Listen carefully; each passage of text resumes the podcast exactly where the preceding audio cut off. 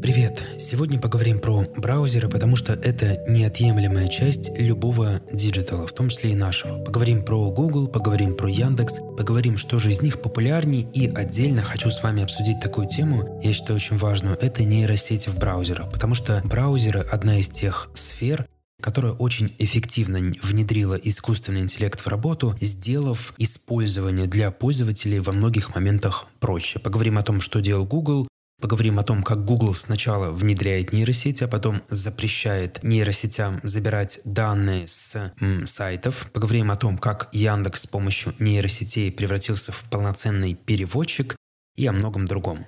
Давайте, наверное, начнем с общей статистики. Здесь нужно дать очень важный комментарий. У нас есть интернет-ресурс Яндекс, Google по многим исследованиям, но, опять же, в то же время, если мы будем заходить в некоторые исследования, то там числится Google Chrome. То есть, э, смотрите, есть разделение. У нас есть браузер, и у нас есть поисковая система. У нас э, в России есть несколько компаний, которые ведут аналитические подсчеты. Так скажем, сертифицированная компания – это Медиаскоп. У нас есть компании, которые, так скажем, не сертифицированы. То есть, например, у нас есть радар Яндекса, который тоже дает э, данные по использованию браузеров, и все это мы сегодня будем сравнивать. Давайте начнем, наверное, с медиаскопа и вообще разберемся с тем, что же у нас популярней. В топ-10 ресурсах из браузеров у нас есть Яндекс, есть Google и есть Mail.ru. Аудитория Яндекса, месячный охват – это 99 миллионов человек, аудитория Гугла 98, аудитория Мейла 71 миллион. То есть здесь обратите внимание, что если мы берем официальные, так скажем, данные, интернет-ресурсы, то у нас Яндекс опережает Google и в общем месячном охвате, и в среднедневном охвате за месяц в процентном соотношении от населения. То есть Google у нас охватывает 52% населения каждый день, Яндекс у нас охватывает 55% населения каждый день. То есть считаем, это примерно там от 140 миллионов, что в принципе цифры довольно крутые. Но также мы можем зайти, например, в радар Яндекса. Это, так скажем, аналитический сервис от Яндекса, который собирает самые популярные ресурсы. Вот мы в данном случае смотрим по браузерам. Если обращаемся к этой статистике, то у нас там на первом месте Google Chrome. И если мы берем чистый показатель визитов за 3-9 июля, то 42% э, выбирали именно его. 31% выбирал Яндекс и 12% выбирали Safari. Четвертую позицию у нас занимает Opera с 3,4 показателем и Android какой-то браузер 2,8, я даже не знаю, что это такое. То есть в целом, в зависимости от того, как все это считать, у нас либо на первом месте Google Chrome, либо у нас на первом месте Яндекс браузер. Знаете, здесь корректно обратиться к статистике за 2022 год и сказать, что у нас, в принципе, Яндекс просто колоссально вырос по сравнению с пандемийным этапом. То есть, если мы берем пандемийный этап, у нас был значительный рост Гугла. После пандемии, когда у нас, в частности, появились нейросети, огромное количество людей ушло в Яндекс. И поэтому Яндекс там впервые с 2018 года обошел Google в РФ э, по данным Медиаскопа в 2022 году. То есть это круто, и я думаю, что в том числе за счет того, что Яндекс э, очень усиленно начал использовать искусственный интеллект, и на самом деле, с точки зрения объема продуктов, которые уже выкатили, с Яндексом в России точно конкурировать не может никто. Если мы берем Google, то, в принципе, просто корпорация огромная, огромная у них давным-давно в их алгоритме работает искусственный интеллект. Но вот именно, знаете, после того, как все это начало популяризироваться, мне политика Яндекса очень и очень нравится. Из интересных опций, например, ну давайте из последнего поговорим. В сентябре внедрили перевод прямых трансляций на пяти языках. То есть в 2022 у нас появился перевод в видео, что тоже было инновационно для того времени, что ты просто смотришь видео там английского блогера, и тебе специальная нейросеть переводит его полностью на русский. Сейчас же появилась трансляция на пяти языках прямых эфиров. То есть в прямом эфире вам нейросеть будет, соответственно, все это дело переводить. И э, это делает Яндекс, так скажем, полноценным переводчиком не только в видео, а теперь еще и в прямом эфире. Мне, кстати, очень нравится вообще то, как Яндекс работает именно с видеоконтентом. То есть, если кто-то из вас помнит, то в 2019 у них, у одних из первых браузеров в Рунете появилась опция выкидывать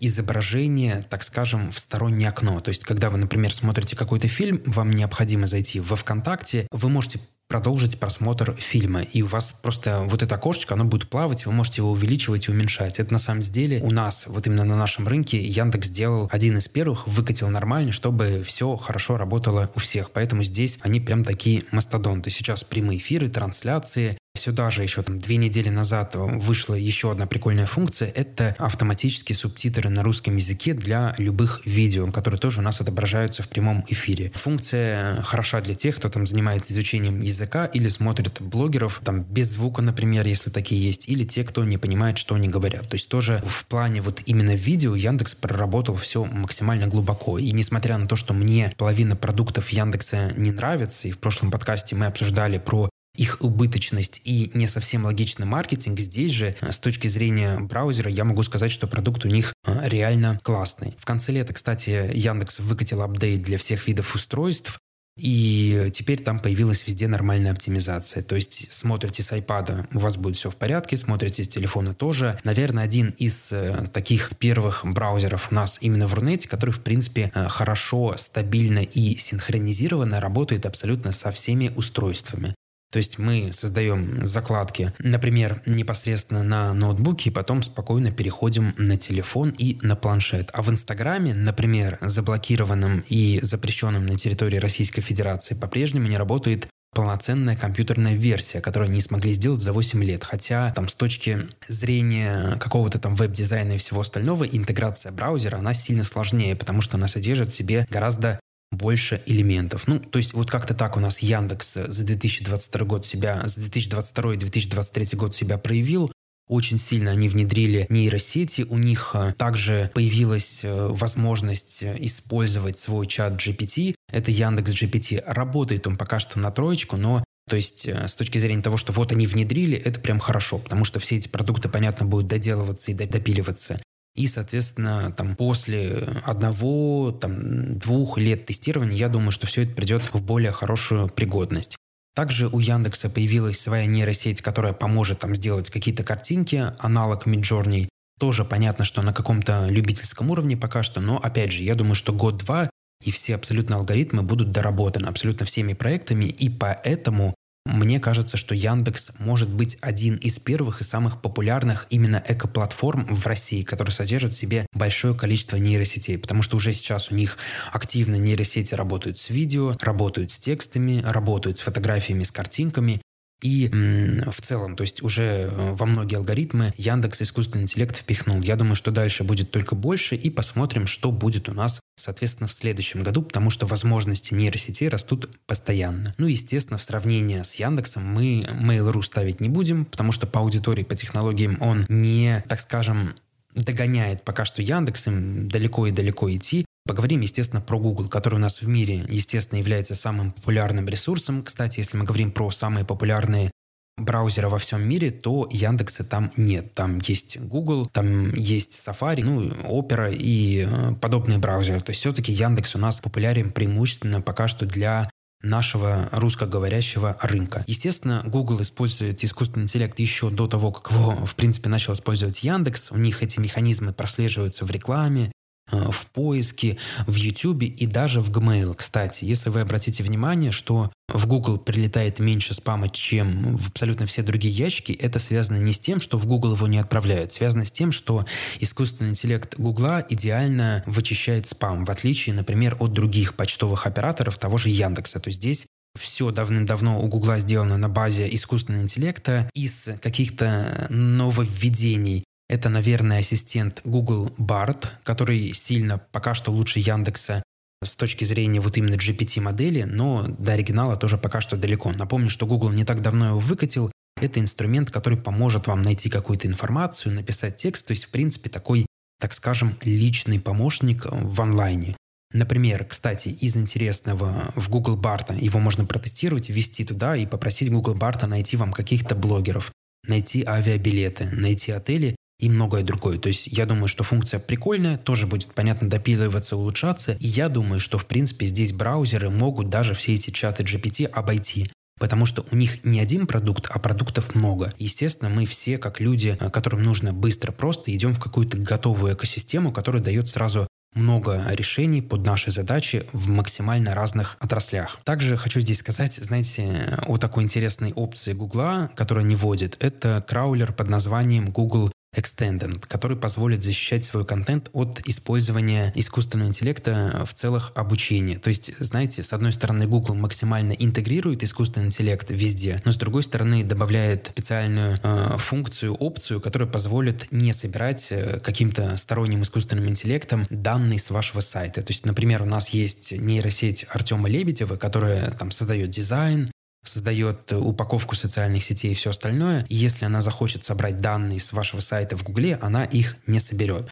Мне кажется, что все эти данные можно будет без каких-либо проблем скопировать с того же Яндекса или с другого браузера, но в целом, э, так скажем, звучит все это интересно, потому что вы используете, но в то же время запрещаете. Мне кажется, что с точки зрения обычного пользователя, который использует только Google и каких-то авторов. Новость, безусловно, крутая. Э, с точки зрения специалистов, ну, то есть, там, меня, вас, я думаю, что все вы понимаете, что это такая игра, так скажем, на просто позитивной реакции. Понятно, что э, сам Google использует свой искусственный интеллект и абсолютно все там наши данные, наши переходы, наши ресурсы для своего обучения.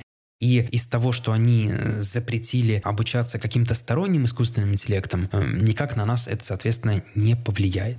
Ну и давайте немного отойдем от этой темы. На этой неделе Google открывает доступ к экспериментальному поиску э, пользователей в возрасте от 13 до 17 лет. Это функция, которая, соответственно, сделает э, браузер более безопасным и полезным для детей, которым от 13 до 17. Это такая функция общерепутационная, и, в принципе, все у нас западные продукты постоянно должны что-то такое там в области безопасности, конфиденциальности выкатывать, чтобы у них не было каких-то репутационных проблем.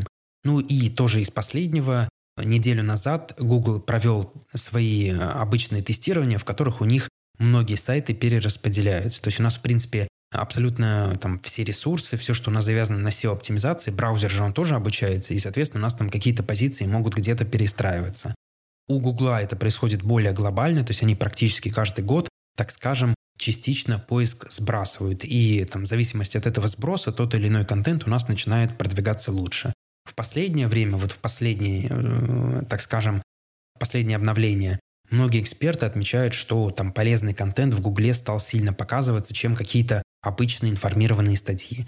В это далеко углубляться не будем, потому что только недавно они все это запустили, и опять же посмотрим, к чему это приведет. Потому что сейчас в Гугле именно на нашем рынке проблемы с оптимизацией естественно, присутствует. Потому что э, у нас, например, недавно было обновление домена, и мы до сих пор там уже третью неделю ждем, пока он появится в Гугле. Потому что э, все долго, и там из-за санкций, из-за частичной запрещенности у нас там проблемы и с другими продуктами, например, с Google картами, на них просто не обновляется информация. Здесь, кстати, дам лайфхак, что напрямую в Google картах обновлять сейчас что-то очень сложно, и многие изменения не подтягиваются. Если вам нужно это сделать, то делаете через специальные сервисы управления репутацией, например, чекбэк или поинтер. В нашем случае почему-то, то есть тоже чекбэк в последнее время начал давать какие-то сбои, поэтому мы используем поинтер. Но в целом, резюмируя эту тему, можно сказать, что браузеры смело вошли вот во всю эту сферу использования искусственного интеллекта и не упали в грязь лицом, потому что, в принципе, все их продукты, которые они выкатывают, мне пока что очень и очень нравятся, в отличие, например, от социальных сетей, которые выкатили какие-то непонятные функции, половина из них уже позакрывалась, и э, я, если честно, не понимаю, почему такая пропасть между тем же браузером Яндекса и между, например, э, какой-то там нашей рунетовской социальной сетью, которая даже там один алгоритм ранжирования ленты или рекламы нормально допилить не может. Очень много вопросов, мало ответов. Я думаю, что в 2024 году все прояснится, мы все увидим, потому что возможности искусственного интеллекта расширяются постоянно. И, естественно, в интересах браузера качественно их интегрировать, чтобы пользователям было удобнее что-то искать, чтобы находилась та информация, которая нужна, чтобы было более удобно работать с видео, с видео, с работой в принципе, со всем остальным. Подписывайтесь на подкаст, подписывайтесь обязательно на мой телеграм-канал «Современный маркетинг» можно в поиске найти или же можно просто перейти по ссылке в описании. Всем удачи, всем пока!